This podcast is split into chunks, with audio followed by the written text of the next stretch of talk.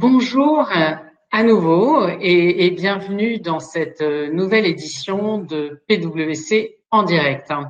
Vous pouvez bien sûr nous poser vos questions dans le chat et nous y répondrons en live. Nous sommes le jeudi 23 avril, jour de la Saint-Georges et jour de la naissance de Shakespeare. Autre moment historique, le 23 avril 2005, première vidéo mise en ligne sur le site YouTube. Information à relayer à nos ados. Il y a 15 ans, on survivait sans YouTube. Dans l'actualité aujourd'hui, après les applications de vidéoconférence pour télétravailler, téléchargées en masse par la population confinée à domicile, c'est au tour des applications de santé de remise en forme avec une hausse de 40% des téléchargements.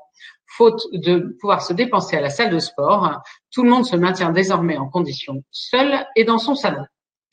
Le petit verre de rosé en terrasse, ce n'est pas pour tout de suite. Le gouvernement refuse de confirmer l'hypothèse de réouverture des bars et des restaurants le 15 juin.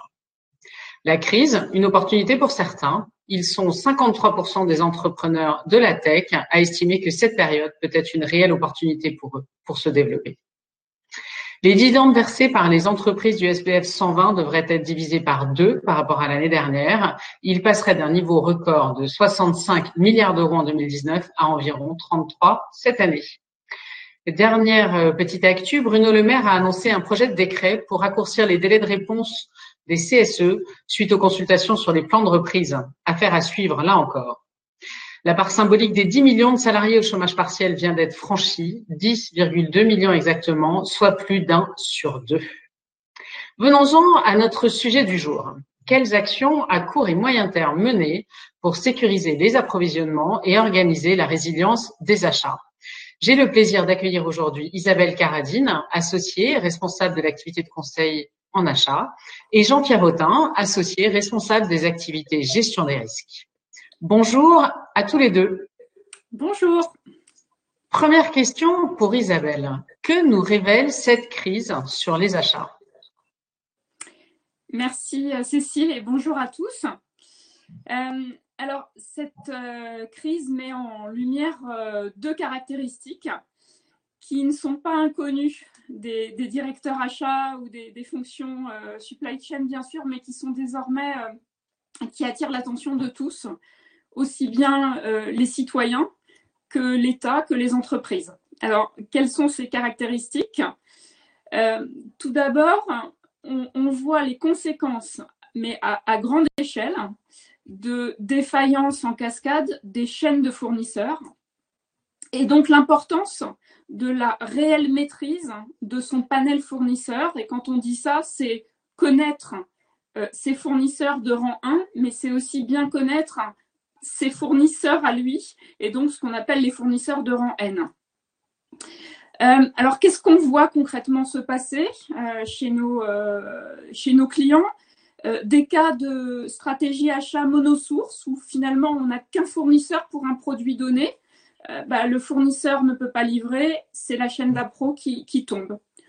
Ou alors on voit même des fournisseurs, plusieurs fournisseurs qui livrent un même produit, mais manque de bol, ces fournisseurs-là ont, des fournisseurs de rang 2 euh, qui sont eux-mêmes les mêmes et donc rebelote, incapables de, livrer. Et ce qu'on voit dans l'industrie et le secteur industriel, on le voit aussi dans le secteur du service, euh, notamment euh, les confinements de, certains pays euh, euh, euh, qui ne mettent pas à disposition forcément de, des PC à leurs collaborateurs et qui fait que eh bien, les services informatiques ne peuvent pas être rendus. Voilà. Donc un fabricant de produits ou un transporteur à l'arrêt, c'est toute la production qui s'arrête. Mais encore une fois, ça c'est un sujet qui est, bien cerné, sur lesquels on, va en discuter après. Hein. Il, y a, des solutions. Bon. et deuxième caractéristique, cette crise a remis à l'ordre du jour le sujet de la dépendance à l'import euh, au niveau national, au niveau européen, au niveau mondial, notamment pour les produits d'intérêt vitaux. Et donc, c'est vraiment le sujet de la souveraineté qui, revient à l'ordre du jour. Je vous donne juste un, exemple, mais sans doute que vous connaissez. 80% euh, des principes actifs dans le secteur de la pharmacie euh, achetés par l'Union européenne sont produits hors de l'Union européenne. C'est 90% de la pénicilline qui vient de Chine. Bon. le secteur de l'électronique, n'en parlons pas l'usine Foxconn qui est, bien connue, qui fournit les grandes de l'électronique, au mois de mars, par exemple, elle ne fonctionnait qu'à 20% de sa capacité et c'est toutes les industriels de, l'électronique qui dépendaient de, de, ce, de ces entreprises. Bonne nouvelle quand même. eh bien, pléthore d'entreprises françaises se sont réorganisées très vite pour répondre à, l'urgence. Euh, on a vu le consortium euh, annoncé fin mars avec euh, Air Liquide, PSA, Valeo, Schneider Electric pour fabriquer des respirateurs. Alors, ce qu'on voulait vous dire avant de, passer au, sujet des, risques à court et, moyen terme, donc quand même, notez que dans un contexte général euh, d'appétence des consommateurs pour le made in local, euh, de nécessité de traiter l'urgence climat, de nécessité de répondre aux, contraintes réglementaires depuis un certain nombre d'années, eh bien, les, directions achats vont avoir pas mal de travail dans les prochains mois euh, pour, pour répondre à l'ensemble de ces tendances. Voilà, peut-être Jean-Pierre, sur la partie risques. Euh, la plupart des entreprises avaient mis en place des dispositifs de gestion des risques avec des plans de, maîtrise ou de réduction, mais finalement, ça n'a pas permis de répondre euh, à ce qui se passe en ce moment. Est-ce que tu peux nous en dire un peu plus? Euh, oui, bonjour. Donc, on est sur une crise qui est assez unique. Hein, on le répétera jamais assez.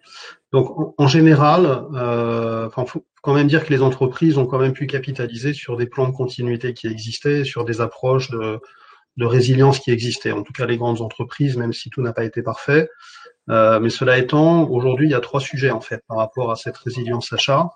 Le premier, on est en présence de ce qu'on appelle un risque extrême, les fameux signes, signes noirs, sur lesquels euh, il y avait eu des travaux dans les euh, précédentes années suite à Fukushima ou à, ou à d'autres événements euh, de, de, ce type extrême, extrême. Mais ces travaux n'ont pas forcément été euh, prolongés.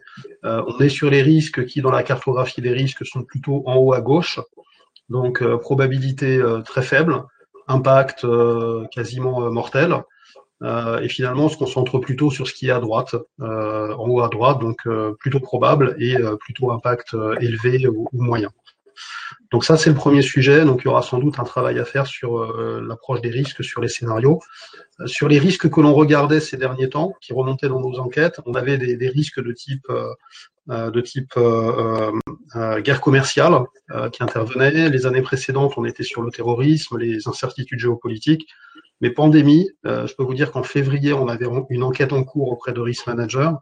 Début février, on en avait encore peu qui nous le remontaient comme étant un sujet, euh, un sujet de préoccupation extrêmement fort. Le deuxième sujet, c'est la notion d'appétence au risque, hein, qui là, je pense, intervient directement sur ces risques liés aux approvisionnements. Euh, l'appétence au risque, c'est l'alignement entre ce que l'entreprise est prête à accepter en, prise de risque euh, et sa stratégie. Et très souvent, ça n'est pas exprimé, euh, en tout cas euh, formalisé, exprimé et discuté réellement au niveau exécutif. Euh, et donc, on a plutôt une perception qui se diffuse dans l'entreprise de de ce qui est important. Et on peut avoir aujourd'hui, on avait en tout cas constaté nous, une surpondération d'objectifs économiques à, à, plutôt court terme et d'objectifs rentabilité économie par rapport euh, même à des objectifs de, respect de la conformité. Euh, et, là, on est pour le coup sur un objectif de résilience opérationnelle. Et donc tout ça, ça peut conduire à euh, très pragmatiquement hein, des décisions, des grilles de décision sur les achats qui mettent une surpondération très forte sur des sur des critères économiques et qui ne prennent pas en compte des risques sur ce type de scénario. Le troisième sujet, euh, qui, peut, qui, peut, expliquer quelque part cette difficulté à répondre de manière aussi efficace qu'on le voudrait, c'est l'approche en silo sur les risques. Donc les achats, en ce moment, on les voit, euh, on les voit sur tous les sujets de conformité. Donc on leur demande de mettre des clauses sur la RGPD, on leur demande de faire des vérifications sur les fournisseurs pour Sapin 2, on leur parle de devoir de vigilance, de RSE. Euh, après, il y a un projet plan de continuité qui arrive. Bon, et tous ces sujets arrivent implique les achats, mais pas forcément dans une approche coordonnée et dans une vision euh, globale du dispositif de gestion des risques liés à, aux tiers et aux fournisseurs. Et on reviendra dessus. C'est pour moi la troisième explication euh, et le troisième sujet de, travail. Donc voilà un petit peu les trois éléments euh, qui, peut-être peuvent expliquer certaines, enfin des défaillances sur des ruptures d'approvisionnement aujourd'hui. Isabelle, peut-être en, en, complément, quelles mesures est-ce qu'on peut mettre en œuvre aujourd'hui au niveau des directions des achats pour être compétitif justement? Oui. Alors, je, vais vous parler des mesures court terme, peut-être euh, plus pour euh, survivre avant de parler de compétitivité, mais c'est sûr que, comme tu le disais, Cécile, et, comme le, disait euh, Jean-Pierre, il va falloir se reposer la question de la balance et du mix compétitivité-risque mm. Et puis moi, je rajouterai un troisième sujet qui est la, les réponses aux attentes de la société. Euh, mais pour revenir donc sur le, le, court terme, donc nous on a fait voilà une liste de, on, on a une checklist euh de, de, bonnes pratiques euh, et parmi celles-ci, celles qu'on voulait partager avec vous aujourd'hui, le, premier c'est euh, la, première action, c'est la sécurisation des règlements fournisseurs. Donc ça, c'est extrêmement important et, en particulier travailler auprès des plus vulnérables pour, euh, voilà, pour, pour les, servir. Et, par exemple, je, vous parle d'une initiative dans le retail qui s'appelle euh, Sauvons nos commerces. Je pense que tout le monde en a entendu parler. Eh ben, euh, on, peut imaginer à l'échelle de l'entreprise aussi vis-à-vis -vis de ses plus petits fournisseurs euh, une sorte d'aide comme ça de, prise de commande euh, en anticipation euh, des mois qui vont, qui vont venir pour soutenir vos, petits fournisseurs. Deuxième bonne pratique très concrète, c'est d'avoir une visibilité sur l'ensemble des commandes en cours et gérer les problèmes un à un. Donc, dans le cas de situations de, produits bloqués en douane, bah, c'est trouver des solutions alternatives, renégocier des conditions de livraison, euh, on voit aussi euh, nos clients qui s'associent à des relais dans certains pays ou des brokers pour trouver des solutions de repli. Et, beaucoup de solidarité dans ce moment entre les entreprises ou les bureaux étrangers. Et ça fonctionne très bien. Donc n'hésitez pas à contacter euh, par exemple le Conseil national des achats ou vos grands donneurs d'ordre qui eux-mêmes peuvent vous aider. Troisième pratique importante pour nous, c'est aller vite sur des commandes fermes. Euh, confirmer des ordres de production sur vos produits critiques parce que dans les mois à venir, euh, ça peut être compliqué d'être livré euh, et d'obtenir ce qu'on cherche. quatrièmement, et ça c'est extrêmement aussi important, c'est avoir un pilotage resserré avec ses fournisseurs stratégiques et penser qu'un fournisseur, c'est comme un collaborateur, c'est comme un client. Une relation engagée maintenant sera très importante dans le futur. Et, donc, ce pilotage resserré pour euh, les aider, pour s'assurer qu'ils répondront à votre demande, aussi pour euh, s'assurer qu'ils ont pris des mesures Covid et sur leurs achats Covid. Et vous pouvez les aider euh, à passer des commandes. Certaines entreprises s'entraident et, certains directeurs achats aident leurs fournisseurs à passer des commandes pour, pour s'approvisionner en masques, en gants, etc. Voilà. Euh, je, vous conseille d'aller sur le site du Conseil national des achats, qui est très bien fait, sur lequel vous pouvez avoir une liste, euh, bénéficier d'une liste de bonnes pratiques, une liste de fournisseurs. Merci beaucoup pour euh, ces conseils finalement à court terme, là, là dans l'immédiat, comment gérer les, soucis à l'instant. Et, et, du coup, comment est-ce qu'on se projette sur le moyen terme? Qu'est-ce que tu aurais comme conseil à donner?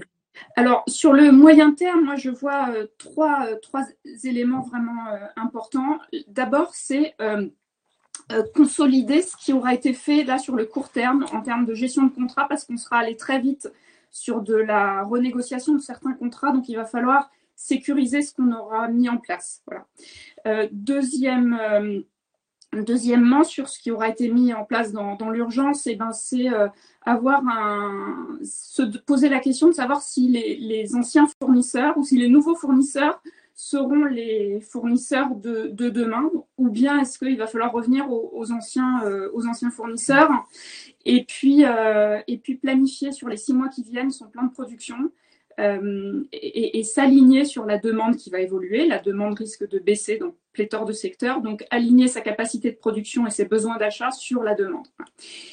Deuxième, euh, deuxième élément clé, ça va être la gestion des risques, et là Jean-Pierre va, va, en parler, mais ça c'est fondamental de pouvoir avoir un outil de gestion des risques euh, pour piloter ces risques de rang 1, mais ces risques aussi de rang N. euh, d'avoir un process qui tienne, une cartographie de ces risques, une décomposition de la chaîne de valeur, une organisation. Bon, là, je vais laisser Jean-Pierre en parler. Et puis, troisième et dernier sujet, c'est euh, la, refonte de sa stratégie achat parce que euh, en fait, on n'est pas sûr de, que, que, dans les mois prochains, on va pas être reconfiné. Euh, cet, euh, cet euh, événement, on ne sait pas de quoi, comment il va se, se, poursuivre. Et donc, il va falloir quand même repenser les stratégies achats, repenser à certaines actions de relocalisation. Et encore une fois, relocalisation, ça ne veut pas dire acheter plus cher, ça veut dire développer des business plans, des business cases pour assurer la compétitivité dans, dans ces achats. Merci beaucoup, c'est très clair. Jean-Pierre, est-ce que tu peux nous, éclairer un peu sur cette partie risque évoquée par Isabelle et la développer un peu peut-être?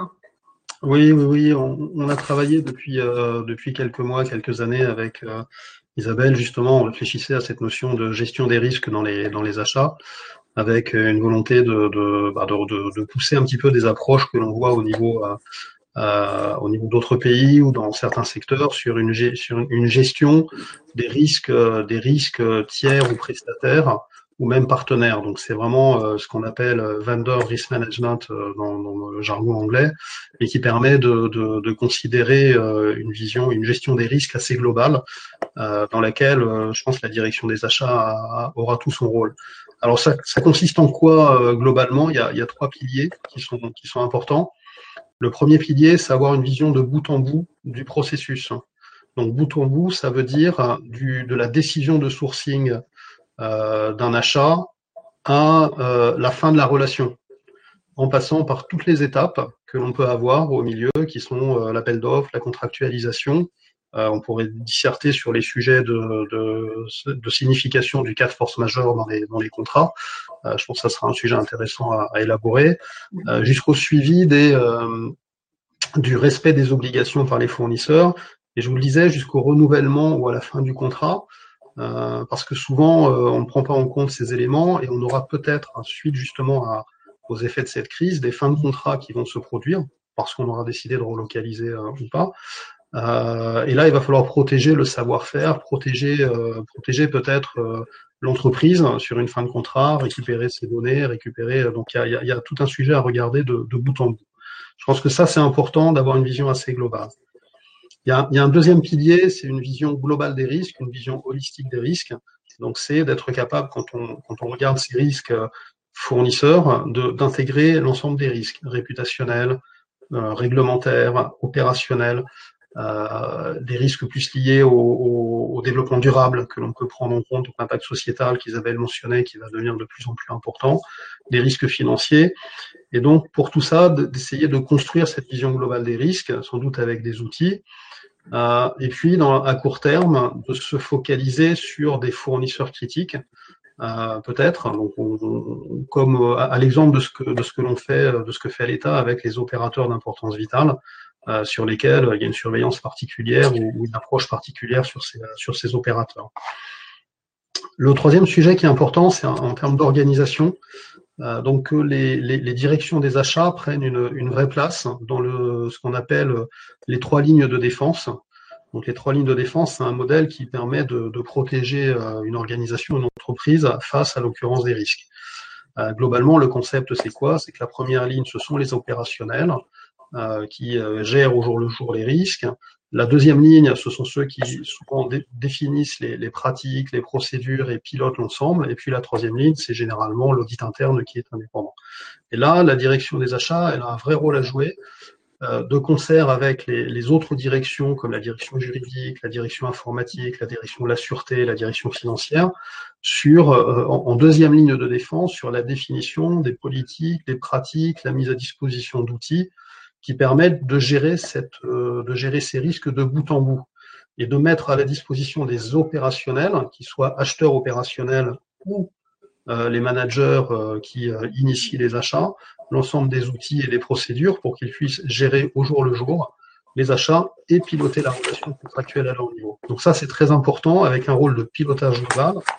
On pourrait imaginer d'ailleurs, comme ça se passe dans, dans certains contextes, euh, dans certaines entreprises, d'avoir une cellule euh, alors on l'appelle sort party risk management au niveau des, achats ou au niveau de la gouvernance, euh, qui a une vision globale sur ces risques, qui apporte son soutien et qui pilote différents indicateurs. Donc ça, ça nous paraît important. L'audit interne, je le mettrai en, en, effectivement en troisième ligne pour avoir cette vision sur la bonne application de tous ces principes.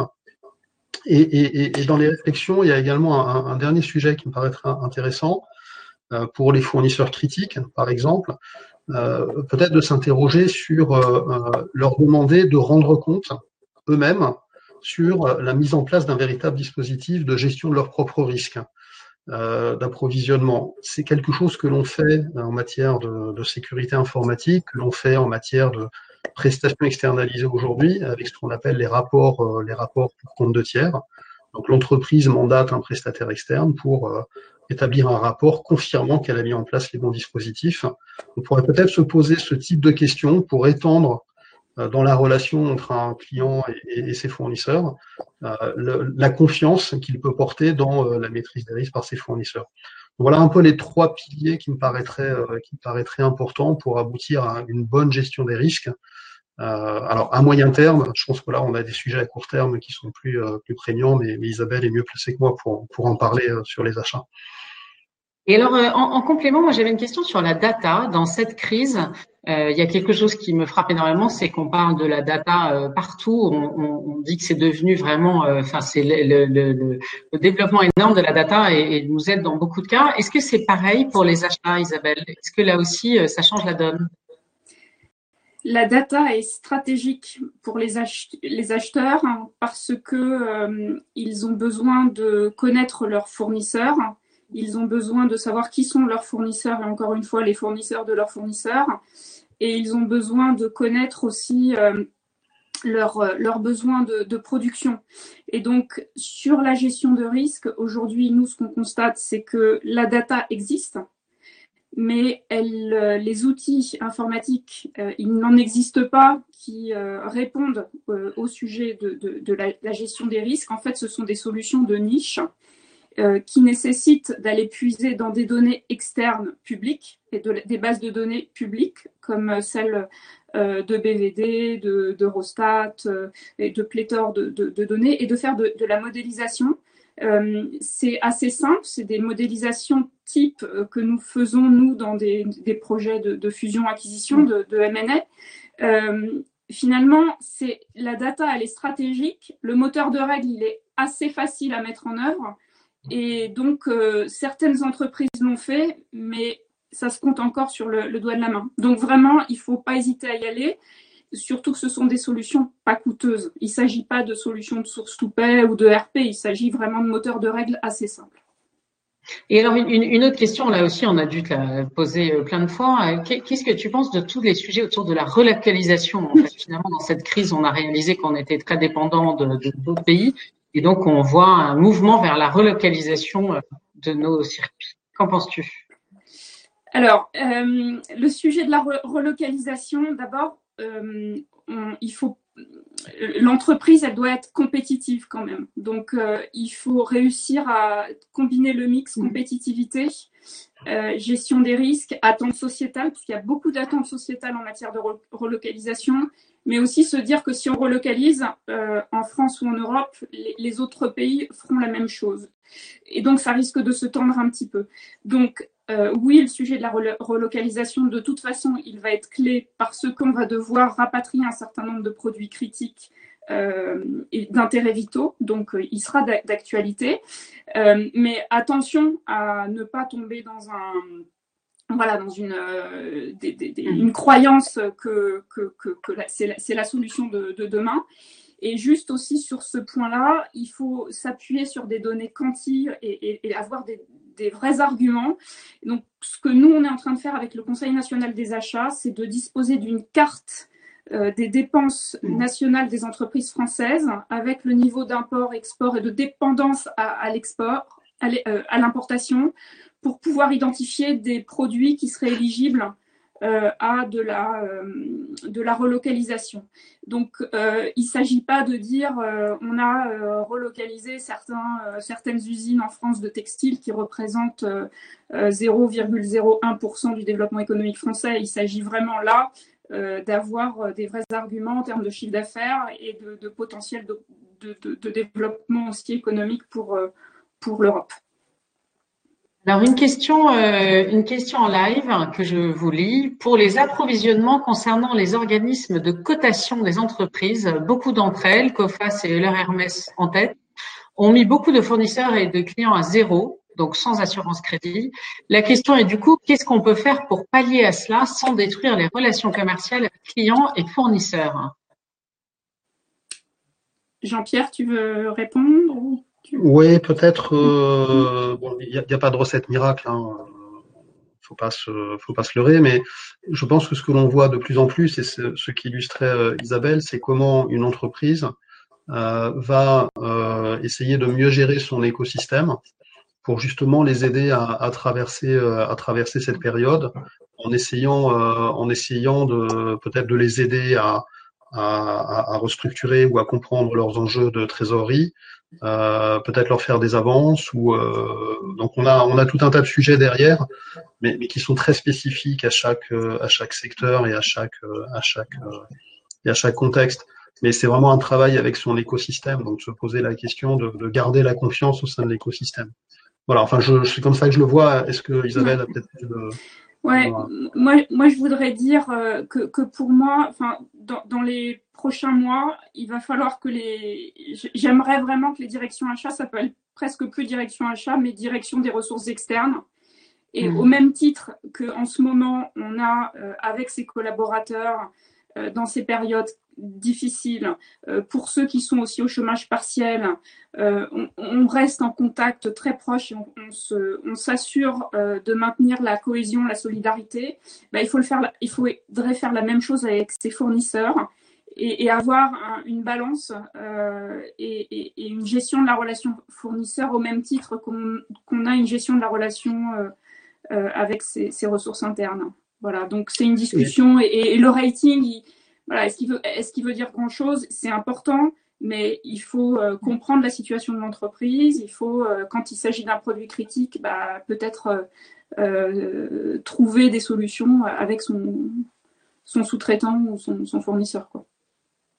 Et, et peut-être surajouter une chose dans les relations euh, clients-fournisseurs, euh, même si nous sommes dans une situation particulière, il y a quand même des réglementations ou des obligations qui s'imposent, euh, notamment sur les délais de paiement. Euh, vous savez que ça a été un sujet qui était de plus en plus euh, regardé par l'administration. Bon, aujourd'hui, nous font moins de contrôle, mais euh, peut-être un sujet pour les grands donneurs d'ordre à, à, être bien vigilants sur le sujet. Et beaucoup ont avancé les règlements, en fait, hein, je crois, donc, pour essayer de faire survivre leur, leur écosystème. Euh, et puis, il y a aussi euh, les, les, les, prestataires qui, bah, qui sont dans un degré de très forte dépendance par rapport à un donneur d'ordre. Et là, il va peut-être falloir faire attention à, à bah, justement à les porter et à, et à les aider parce qu'à la fin, la responsabilité de l'entreprise peut être engagée quand même du donneur d'ordre.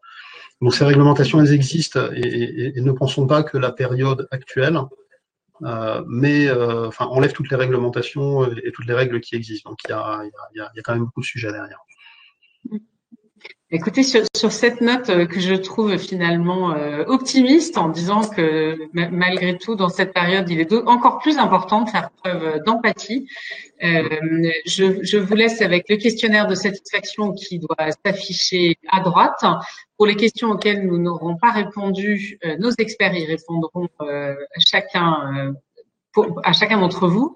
Il me reste à vous souhaiter une très belle journée et encore désolé des problèmes de ce matin. On est très heureux que vous ayez pu euh, revenir à 13h30 en aussi short notice. Merci encore et à la semaine prochaine pour encore un très beau programme. Et merci à nos experts. Merci. Merci.